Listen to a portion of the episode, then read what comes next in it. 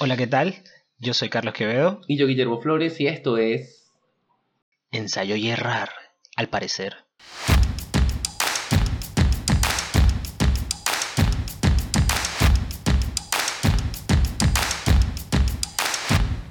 Volvimos. Somos más fuertes que. ¿De dónde? ¿Qué el coronavirus? Por ahora. Ahora viene el nuevo, el nuevo virus la nueva, la nueva, ¿cómo se llama? La variante Delta Macuro. Bueno, todos pensábamos que Delta Macuro no existía, pero sí sabemos que existe una variante Delta. Ay, qué horrible, chamo. ¿Qué va a pasar con eso? Yo tengo unas predicciones para el, para el coronavirus y el nuevo coronavirus y el nuevo, nuevo, nuevo coronavirus, que es la variante Delta, que yo hice un tweet al respecto. el, el, hay una variante Epsilon que, bueno, anda por ahí controlada, al parecer no, está, no se transmite mucho más que el la variante original, pero al parecer tiene tres mutaciones en sus proteínas de, que hace que no le importe si tienes anticuerpos o, no. Es decir, que si tú... coño. Ay. Que no le importa si tienes anticuerpos o no.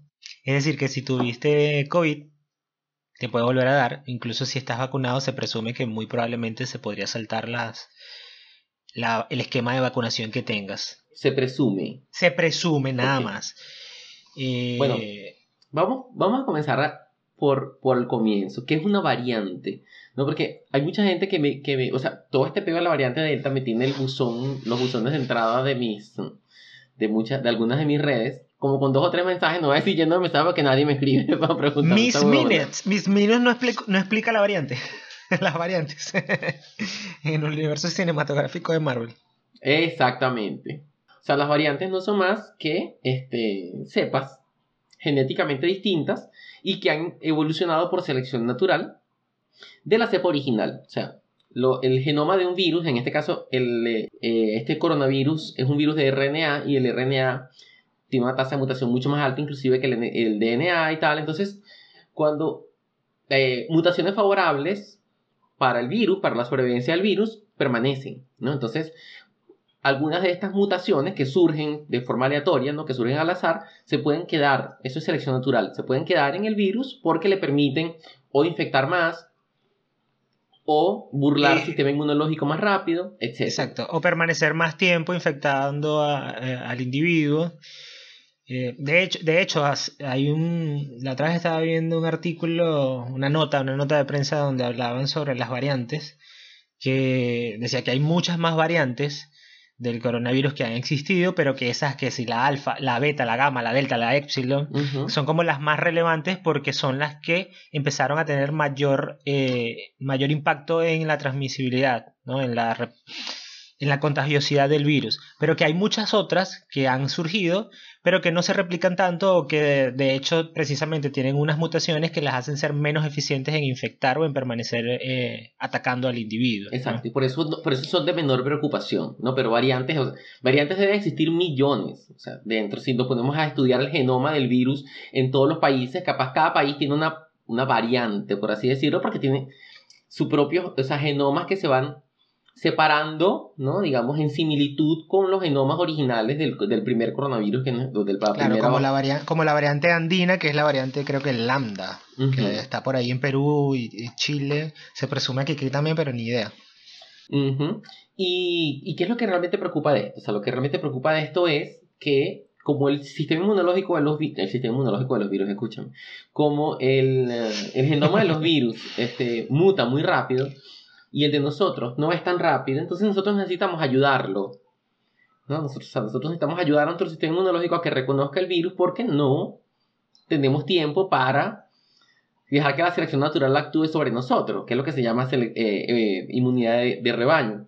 ¿No? Si, si, nosotros dejamos que la selección natural actúe sobre nosotros de la misma forma en que el virus, y como dicen algunos este, influencers, eh, la mejor, ¿cómo es? La mejor protección es la naturaleza y el propio virus que te infecte ah. y que te cure. Amigos de la no hay que decirle amigos de la posverdad. Los amigos de la posverdad dicen eso y eso es dejar que la selección natural opere sobre nosotros. O los anticiencia, esa palabra me gusta. Sí, a mí también me gusta. Y, y, yo no estoy en contra de que la selección natural opere sobre nosotros. A mí me encanta eso, ¿no? Ver cómo, cómo la selección natural opera. El problema está en que no es ético, ¿no? O sea, va a morir mucha gente. Aquí en Brasil ya han muerto 500 millones, más de 500 millones de personas. Claro, y 500 millones o 500 mil. 500 mil personas, más de medio millón de personas.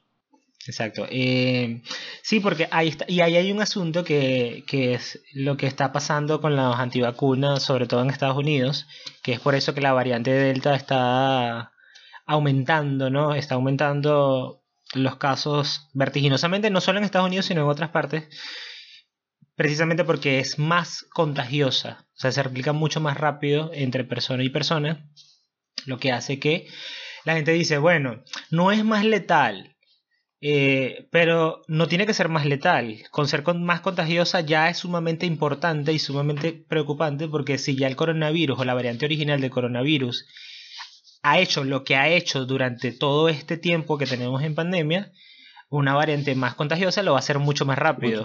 Ni siquiera nos va, nos va a dar tiempo de prepararnos para una variante de esta delta, una variante de esta misma delta, que sea más contagiosa o un poco más mortal. lo, que, eh, lo que, a ver, lo que está pasando ahorita eh, probablemente nos pasó hace muchos años con la gripes, ¿no?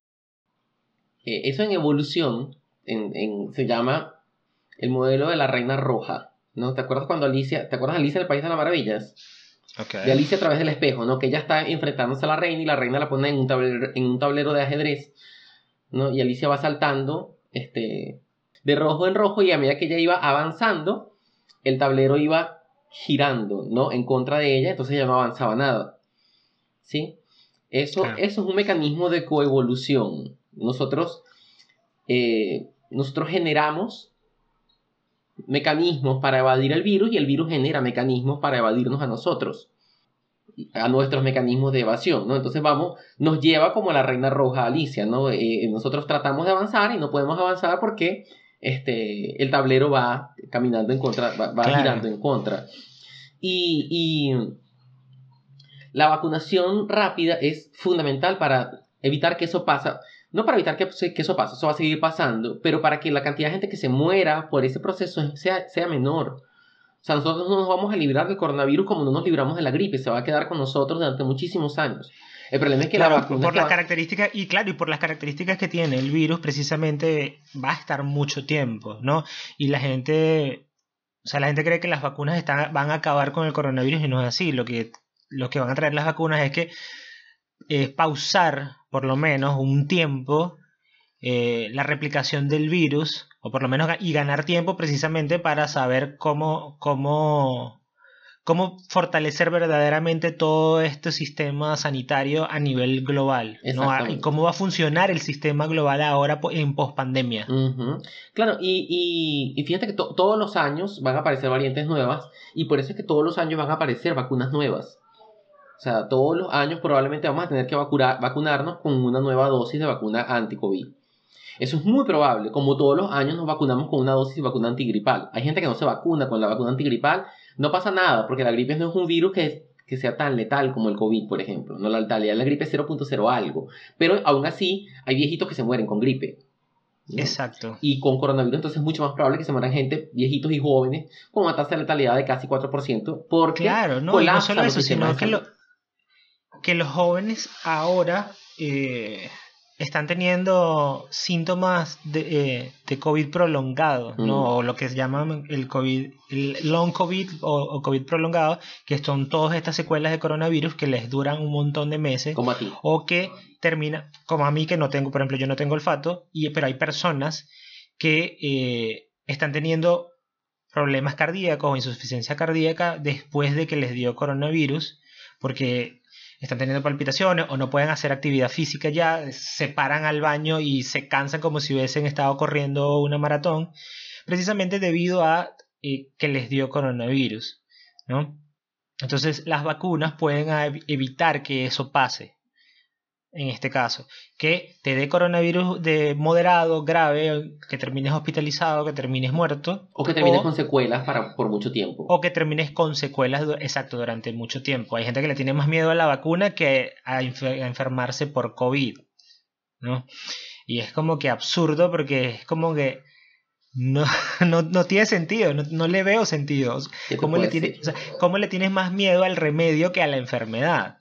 Sí. Eh, lo- bueno, los amigos de la posverdad han estado diciendo muchas cosas. ¿Los, ¿Cómo es? Los, Los anticiencia, los... los anticiencia. Eh, los anticiencia han estado diciendo, no, a mí me gustan más los amigos de la posverdad. Dale, pues dilo así. Ok. Los amigos de la posverdad han estado diciendo por ahí que donde se ha visto que a uno le exigen vacunas para poder pasar de país en país, que donde se ha visto que a uno le exijan vacunas de forma obligatoria para poder meterse. Ustedes no, yo me pregunto, ¿ustedes no han inscrito a sus hijos en las escuelas donde les exigen el la cartilla de vacunación actualizada para que no se vuelva un problema de salud pública? O ustedes no han venido, por ejemplo, a países tropicales como Brasil, donde les exigen para que les piden la vacuna de, de fiebre amarilla. Exacto. O a sus perros y gatos. Sea, a sus perros y gatos para poder entrar en otro país les exigen un- una cartilla de vacunación eh, apostillada, firmada, sellada por fulano, fulano, mengano y perencejo. O sea, hasta el rey tiene que firmar la, la cartilla de vacunación del gato para que te, pu- lo puedan aceptar en, en- en otros lados. Claro, estamos en un momento, yo creo que estamos en un momento bastante tan crítico que el no, yo no quiero vacunarme o yo no decido vacunarme es una estupidez, ¿no? Porque ajá, nadie me puede obligar a vacunarme. Y bueno, pero alguien, hay vacunas obligatorias. Por ejemplo, en Venezuela hay está el esquema de vacunación obligatoria a los niños cuando recién nace que se tienen que poner tales y tales vacunas, precisamente porque cuando llegues a la escuela te las van a pedir. Y eh, está, por ejemplo, aquí en Argentina también hay un montón de vacunas que también son obligatorias y aún así nadie, eh, nadie te como que te busca. Aquí lo, aquí lo, di- lo dijeron desde el Ministerio de Salud, eh, como que nadie va a buscarte a tu casa para que te pongas una vacuna y es muy probable que no vayan a hacer tampoco con el coronavirus. Aquí no es obligatoria, ¿no? Que podría fácilmente serlo, o sea, podrían incluirla como en una situación de emergencia, poner la vacuna como obligatoria, ¿no? No, Eh, eh, pero más allá de eso, por ejemplo, como en Francia, que los trabajadores de la salud de- del sistema público que no se han querido vacunar, el presidente les dijo, bueno, votaos si no se vacunan. Claro. Es decir, si tú trabajas en el sector de salud, ¿cómo demonios no te vas a vacunar?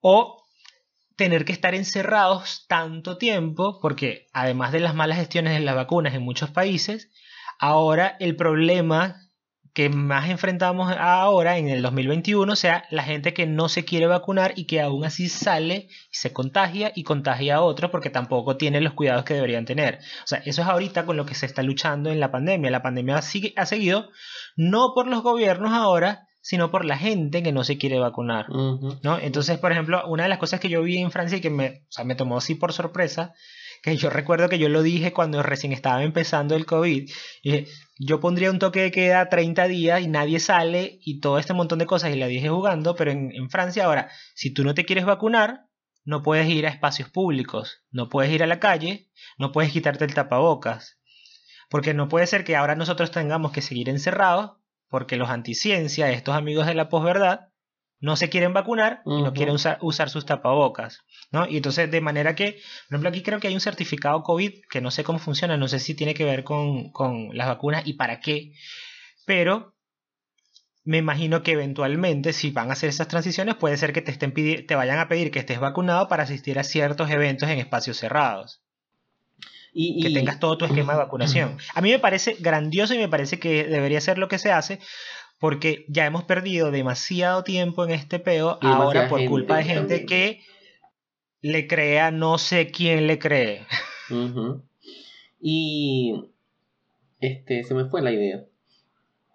Ah, bueno, todo este asunto de los mm, de los mm, de la gente que no se quiere vacunar. Y a ver, tú ves, lo, tú ves las estadísticas de todos los países y por ejemplo, aquí en Brasil el 96% de las hospitalizaciones es de gente que no se ha querido o que no se ha podido vacunar.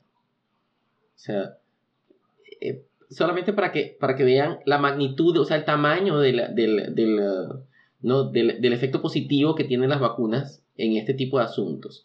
Entonces, eh, yo pienso que está, me parece muy bien, de hecho, que, que, se, que, se, que se restrinja el, el tránsito de esta gente que no se quiere vacunar, porque ya es hora de que la salud pública sea una obligación de todos. O sea, el mundo está cambi el mundo cambió para siempre. Claro, y es como la, es como la gripe. A mí siempre me ha causado así como ruido cuando que no le hemos dado importancia a la gripe porque la gripe ah, no te mata, por lo general no mata a las personas, ¿no?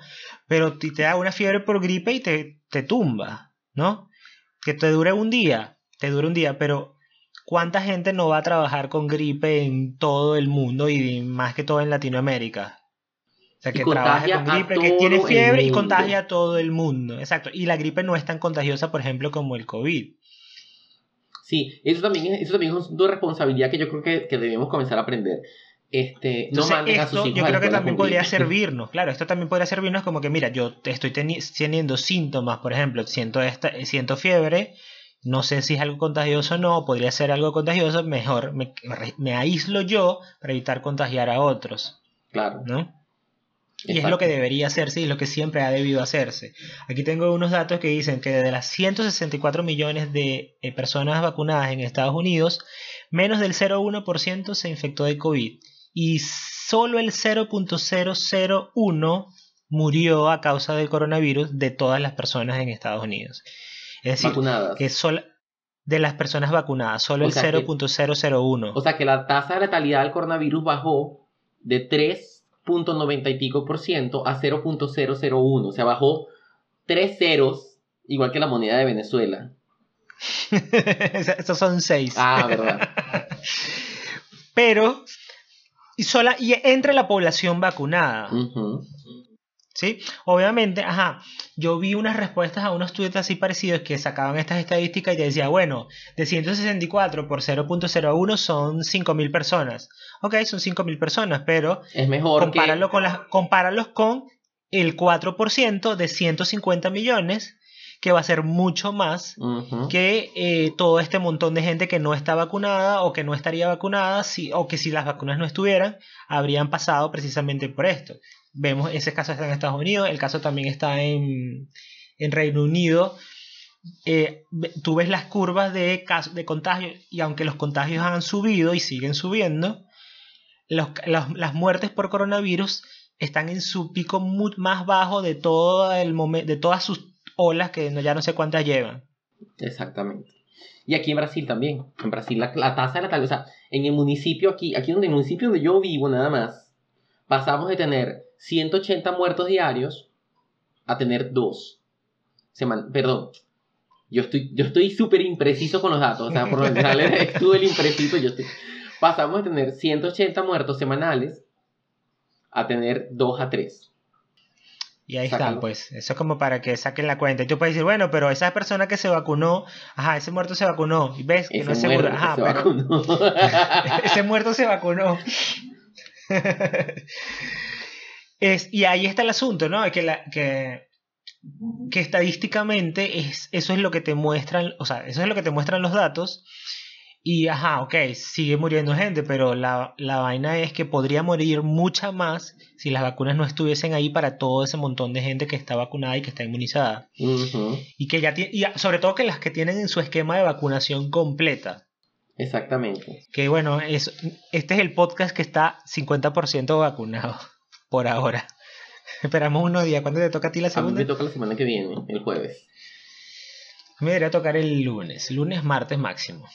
Así que quizás, quizás el próximo episodio estamos completamente vacunados. Sí, a menos que nos dé COVID el día antes de vacunarnos. ¿Qué posible? no creo que me dé COVID ya otra vez.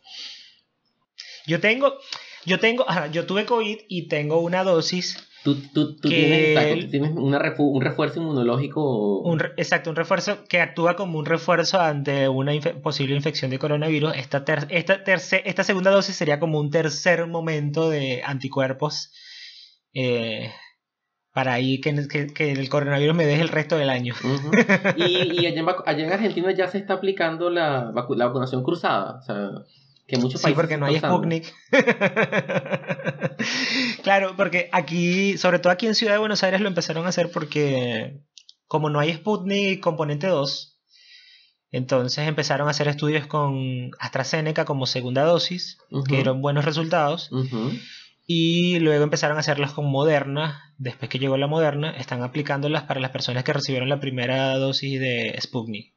¿Y las que recibieron de Sinopharm? De... No, no lo están haciendo. Yo les escribí a ver si me daban la segunda. Porque como no había, no, o sea, ahorita, esta semana no hay Sinopharm, todavía no hay Sinopharm. No sé, supuestamente llegaban esta semana para empezarlas a aplicar el lunes. Les escribí así como que, ay, ¿qué tal si me empiezan a dar Moderna como segunda para que para verlo. No importa, para ser pionero. Estudienme Comencemos un estudio. Comencemos un estudio. En serio, yo le dije, ¿qué tal? Piénsenlo. sería interesante, sería, interesante, porque, o sea, yo me, habría pues, me habría ofrecido como tributo. yo, te, yo, estoy que, yo póngame la que sea, no me importa. No, póngamela. Exacto. Yo tengo un pana que le pusieron el Sputnik una semana antes que a mí y él todavía no le ha no le han puesto la, la segunda dosis porque aparte son que son los 90 días y estaba hablando con él de cuál se quería poner y me dice, bueno, que él quiere ponerse la AstraZeneca, que la AstraZeneca, aunque yo digo, bueno, pero si te pones la China, eh, perdón, la moderna, que te pongan la moderna, cualquiera de las dos que, que te, si te, porque le van a empezar a contactar, a ver si querían el estudio de combinación cruzada para escoger entre Moderna y, y la AstraZeneca o esperar al segundo componente de la Sputnik, ¿no? Y yo le dije, no esperes que te pongan la segunda de una vez, cual sea la que te vayan a poner, y ya. Porque es mejor que estés vacunado ya completamente con el esquema completo de una vez a esperar 90 días, porque todavía no tiene dos meses ni siquiera. Tiene como un mes y medio, tiene una semana más que yo nada más. Y para esperar los tres meses de, que son los 90 días del segundo componente del Sputnik. No, no esperar tanto, de una vez está y sales de eso. Se acaba. Yo quiero, yo cuando me ponga la segunda dosis quiero, quiero salir a comer a un restaurante. No importa que sea cielo abierto, pero quiero salir a comer. Tengo mucho tiempo que, tengo demasiado, tengo demasiado, demasiado tiempo que no, que, o sea, por ejemplo, la semana pasada salimos al parque y me quité la mascarilla para tomar mate y y compartirlo con amigos. no. y, y me di cuenta que, o sea, todavía tengo un poquito de paranoia, ¿sabes? O sea, de esa paranoia de quitarme la mascarilla y tal, no sé qué. Tengo un poquito de paranoia y, y, y es chimbo. Ah, porque no lo has hecho mucho, porque no lo has hecho mucho. Yo sí lo hago cuando estoy, por ejemplo, en la plaza que tengo aquí cerca. A veces lo estoy ahí, me siento un rato ahí a llevar sol, como una planta, y me quito, la, me quito el tapabocas. Pero bueno, yo estuve trabajando en un bar, pues, un montón, con un montón de gente, por eso fue que me enfermé. Por exacto. Pero sí, a mí me, yo, yo estoy un poquito miedoso con Pero ahorita supe que ahora se puede usar transporte público aquí en la ciudad sin ningún permiso especial y estoy que no, no quiero usarlo. La última vez que lo usé por necesidad, sí. ya todavía, o sea, saqué un permiso especial. En ese entonces yo tenía, yo tenía un permiso y luego tenía ese permiso pero tú especial. cerca del centro. Claro, pero tenía, un tenía que moverme mucho, o sea, tenía que moverme mucho como para usar, y usé el, el, el subte y había suficientemente gente, a pesar de que había restricciones de movilidad, que casi me da un ataque de pánico. Sí. Y no lo usé más, y no lo usé más, y pienso que no lo quiero usar más. Bueno, tú sabes que yo he tenido necesito una bicicleta, necesito una bicicleta precisamente para no tener que usar ningún, ningún medio masivo de transporte. tú tienes el beneficio de que Buenos Aires es plano, completamente plano y puedes andar en bicicleta sin problemas. Aquí no, aquí todas las pendientes son una huevona, o sea, casi que 90, eh, ¿cómo es? Este, 45 grados, así, cha. Yo eh, estaba usando el sistema público de bicicletas. Yo estoy usando el sistema de transporte porque me ha tocado ir al médico un montón de veces y me monto en trolebús, que es, que es como un tranvía, ¿no? un tren eléctrico que va por fuera. Me monto en trolebús y el trolebús siempre está full, o sea, y a veces aquí en San Pablo tú no vas a encontrar nada vacío, nunca, en ningún momento, en ningún horario. Y, y, a mí me da una paranoia horrible. O sea, yo llego así a, como que mierda, tengo coronavirus en todos lados. Y así allá frío, me meto en la ducha así. Y me ducho así, me lavo el pelo. Así me lo haya lavado el día anterior, no me importa. Y yo tengo como, como 500 metros de pelo, ¿sabes? O sea, yo necesito lavarme los pelos. Entonces, verga, no, no. Eh, de verdad que eh, eso, eso nos, ha, hecho, no, no, a mí me, me ha escoñetado. Todavía estoy tomando ansialítico para, para, los, para los que, que, que tenemos mucho tiempo sin, sin hablar aquí. Todavía estoy tomando ya yo, no me friqueo, ya yo no me friqueo tanto con la superficie. Bueno, pero es que no hay que friquearse tanto con las... Yo mejor no digo eso, porque entonces la gente es muy necia. No, exacto. Yo no me, yo no me he friqueado tanto con las superficies, por ejemplo. Yo ya estoy así como que... Claro, porque O sea, tipo yo trato de mantenerme limpio, yo me lavo las manos, yo... Eh, Usa tu o sea, alcohol me en las manos. He no dejado de tocarme la, cara. cara, he dejado de tocarme la cara en un nivel que pensé que nunca iba a alcanzar porque llegué a un nivel de firqueo de que no me puedo tocar la cara, así que no me toco la cara. Eh, por ejemplo, las llaves, que agarrar las llaves, las llaves así como que antes le echaba alcohol a las llaves y dije, las llaves yo solo las agarro para salir y las dejo cuando llego enseguida, entonces las dejo y enseguida me voy a lavar las manos así que no las vuelvo a tocar. Claro, pero es que el virus ya sabemos que- muy bien que se comporta como un aerosol, ¿no? Entonces, Entonces la peor. probabilidad que te contagies de superficie es menor, que sí es probable, es- pero es mucho menor que de contagio, que las formas como se, se está contagiando la gente, que es entre persona y persona, no solo por gotitas, sino por aerosoles. exacto. Entonces, mm, Entonces, lo que hay que evitar es espacios aglomerados, que aquí es, es imposible, espacios muy cerrados con mucha gente y usar mascarilla y lavarse las manos y mantener la higiene de las manos porque uno se pasa las manos por la jeta, pues. Pero bueno, este, dentro de poco tiempo el coronavirus va a ser nuestro, pe- nuestro problema menor. nuestra nueva gripe. Sí, y nuestro problema menor también. O sea, el mundo, yo como, como yo decía que el mundo está cambiando, el mundo está cambiando de verdad muy rápido. Y el cambio climático está acelerando muchas cosas muy, eh, muy random, ¿no? Como, como todos estos, estos, o sea, como todos estos cas- cosas random del clima. O sea, yo, por ejemplo, este, esta- el, el mes pasado fue el mes más caliente del hemisferio norte en, en- en muchísimos años. Y aquí estuvo haciendo bastante, bastante más frío de lo normal. Aquí también. En algunas provincias que nevó, que nevó, que donde no había nevado, no sé, en 15 años, eh, cayó nieve. Yo pensé que iba a nevar acá porque las temperaturas estaban bastante, bastante bajas. Estábamos en 1 y apenas estaba empezando el invierno. Pero me imagino que fue que solo se adelantó porque luego, o sea, luego ha sido no tan extremo como esas veces. Ujú. La- el Amazonas está dejando de, en muchas partes del Amazonas está produciendo más carbono del que secuestra, o sea, el balance de carbono es positivo, ¿no? De, de liberación de carbono es positivo el Amazonas por primera vez en la historia de, de, de, de medición de carbono en el Amazonas. Y eso bueno, es ya se lo dijimos que no vamos a acabar. No, No vamos a acabar el mundo en el 2030. no, no estamos en 2030 la verdad. No, no, el idioma no se va a acabar. ¿Podemos hablar de eso o, necesitamos hacer un episodio entero? Ya eso medio lo hablamos, pero... no, pero hay, este, hay todo un Yo contexto. creo que sí. Es- exacto. Y- Yo ya puedo hablar de eso después, lo que yo, habíamos dicho, yo, soy- yo trabajo con cambios globales y yo soy pesimista, entonces... lo que, lo que habíamos hablado de eso era que el, eh, ajá, que el deadline era como 2030, eh, más o menos como y que íbamos a tener todos estos problemas graves, pero yo dije, no es que estamos en 2031 de diciembre de 2029 terremoto y, así, todo, y, todo, y todo tranquilo y de repente llegamos al primero de feliz año y ya empezó a acabarse el mundo, sino que iba a ser, iban a haber cambios progresivos. Y esto es una señal que es un cambio, que son cambios progresivos. Estos son drásticos, Estamos dando la cuenta de que o sea, estamos- estos Y que estamos dando, vamos a tener tres días, tres días de excesivo calor, mucho más de lo que estamos acostumbrados, los incendios que están ocurriendo ahora, todo este montón de cosas. Y en esos tres días De de, calor excesivo se va a morir gente. Y, Y- en esos tres días de frío excesivo se va a morir gente. Y puede ser que no, no es que el, el verano va a ser un verano mucho más largo, sino que va a ser más intenso en pocos días. ¿no? Al- na- algo que no, a lo que no estamos a- a- habituados, algo que lo que no estamos acostumbrados. Y está todo el asunto ecológico, que de eso es lo que yo yo creo que deberíamos hablar de eso en una, o yo debería hablar de eso en algún en el episodio, próximo. ¿no? Si tú hablas, yo escucho. Exacto, como todo el asunto, a ver, cuando yo digo ecológico, no es ambientalista, sino cómo, cómo ese tipo de cambios afecta las dinámicas ecológicas en pequeñas escalas y cómo estas dinámicas ecológicas en pequeñas escalas pueden afectarnos a nosotros también en pequeñas escalas, ¿no? Como por ejemplo eh, en la producción de comida, este, o inclusive en la, en, la, en, la, en la proliferación de enfermedades, como en este caso, como el coronavirus o como cualquier otra enfermedad de- silvestre que O como cualquiera otro de los que están saliendo por ahí.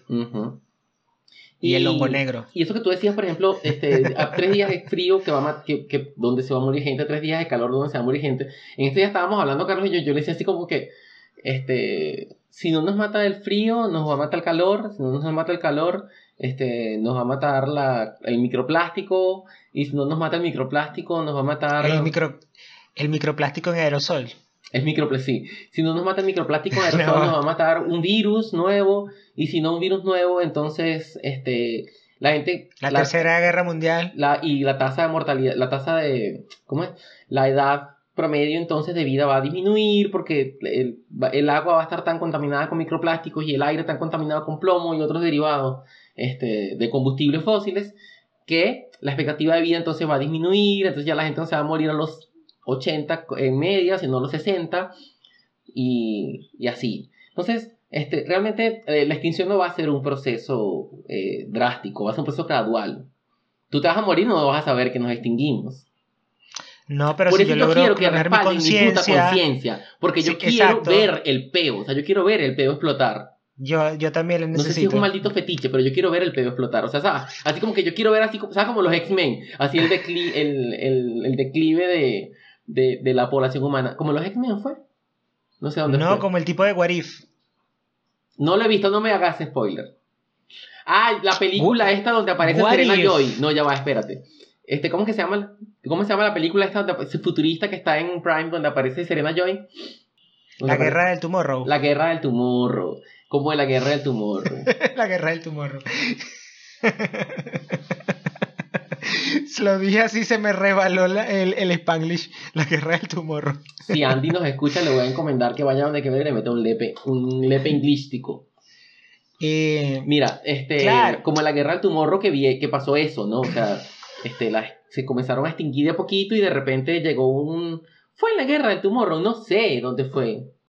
Ya va, no, en The World, que la gente se comenzó a extinguir y quedaba muy... Ah, claro, fue en la guerra del tumor, pero era porque lo mataban los bichos. Pero en el caso de nosotros va a ser porque, bueno, porque... ¿No, ¿no te pareció que era súper coronavirus esa, esa película? Sí, sí, sí, sí, sí. A mí me gustó burda, a mí me gustó bastante, yo, yo la disfruté. Bueno, lo que no me gustó es el final. O sea, es que tú sabes que yo también estoy a favor del, del, de los villanos. Entonces, pero no me gustó el final. O sea, me pareció chimbo que extinguieran una especie nada más que por protegerse ellos, ¿sabes? Pero era una especie alienígena. Y especies invasoras existen y han estado modificando los ecosistemas desde. Bueno, pero lo que dijiste, competencia, selección natural, no lo lograron. Fueron menos aptos que los humanos que tienen tecnología para viajar en el tiempo. pero el viaje en el tiempo no resolvió nada. Ah, no, mentira, sí. La cura, ¿no? De que hizo la chama. La vacuna. Ajá. La vacuna. ¿Y era una vacuna para qué? Eso no tiene sentido. No era una vacuna, era una. Era una vaina que como que. ya no me este, acuerdo, tengo que volverla a ver. Desintegraba los factores de regeneración. Ellos tienen un factor de regeneración. Sí, no, no, no nos escuchen, vean la película que está, ahí. Ah, además la tipa, además Serena. Era para, Serena, no, ¿cómo se llama era para atacar a los bichos, ¿no? Una toxina para atacar a los propios bichos. Toxina, exacto. Y además la tipa es bióloga, es bióloga molecular y tal, no sé qué, y tiene como tres doctorados y vaina. Sí, ya lo recuerdo. Vean, vean esa película y vean What If. Pero mira, What If, si los gobiernos hubiesen, de Latinoamérica se hubiesen preparado para la llegada del coronavirus y hubiesen adecuado todos los protocolos fronterizos para evitar los contagios a nivel comunitario. Ahí, ahí les dejo un What If. What if en 2018 Brasil no hubiese elegido a Bolsonaro? Bueno, ahí les dijo otro what if. Mira, este, hablando de what if, este, creo que lo podemos dejar hasta aquí. Y hay que recordarle a la gente dónde nos pueden escuchar. Nos pueden escuchar en Spotify, Apple Podcasts, Google Podcasts, Anchor. Nos pueden ver en YouTube próximamente si se suscribe más gente y nos paga. ¿Cómo así? ¿No lo vamos a subir más en YouTube? No, pero YouTube, en video me refiero. Ah, ya, claro. Claro, porque necesitamos tecnología. O sea, de verdad, no es posible. No, es posible mira, tenemos cuatro meses, pero yo ya no, te, o sea, no tengo computadora. Le vamos a dejar un enlace de, de, de Coffee para que nos colaboren si les gusta eh, este contenido que hacemos. y, y le vamos a decir, como, ¿te acuerdas como me dijo el malandro en aquella Quieren que lo hagamos más seguido. ¿Cómo? ¿Te acuerdas como me dijo el malandro en la camionetica por allá en 2009? ¿Tú valoras tu vida? No, colabora, chamo, colabora. Quiere que te saque la bicha. Colabore, colaboren. Colabora, colabora. Dame la plata, por favor. Entonces, dennos la plata, por favor. Le damos, le vamos a dar un enlace ahí en, la descripción, en el canal de Telegram también.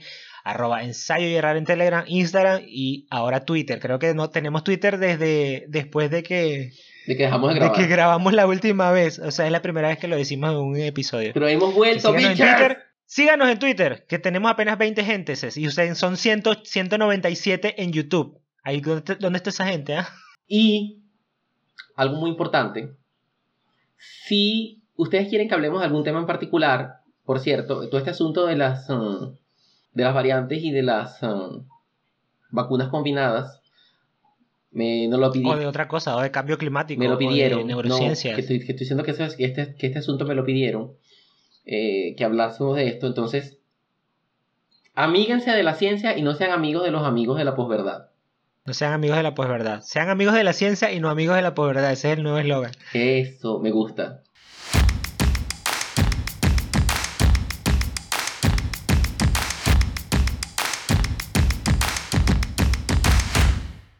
Mira, tú sabes que anoche soñé que te moriste. Anoche no, hace como dos noches soñé que te morías. ¿De qué? Y no sé, qué sé yo, te morías y ya. Y, y así, yo que estaba en un bar bebiendo así. No, maldito, y que decía, maldito, yo tenía que morirme antes que tú, no me hagas esto. Ay, coño. Y bueno, Pero es tienes que decirme de qué, de qué me moría, eso es lo importante. ¿Sabes qué, ¿Sabes qué va, sí, no, qué va a pasar? Que nos vamos a morir todos de coronavirus.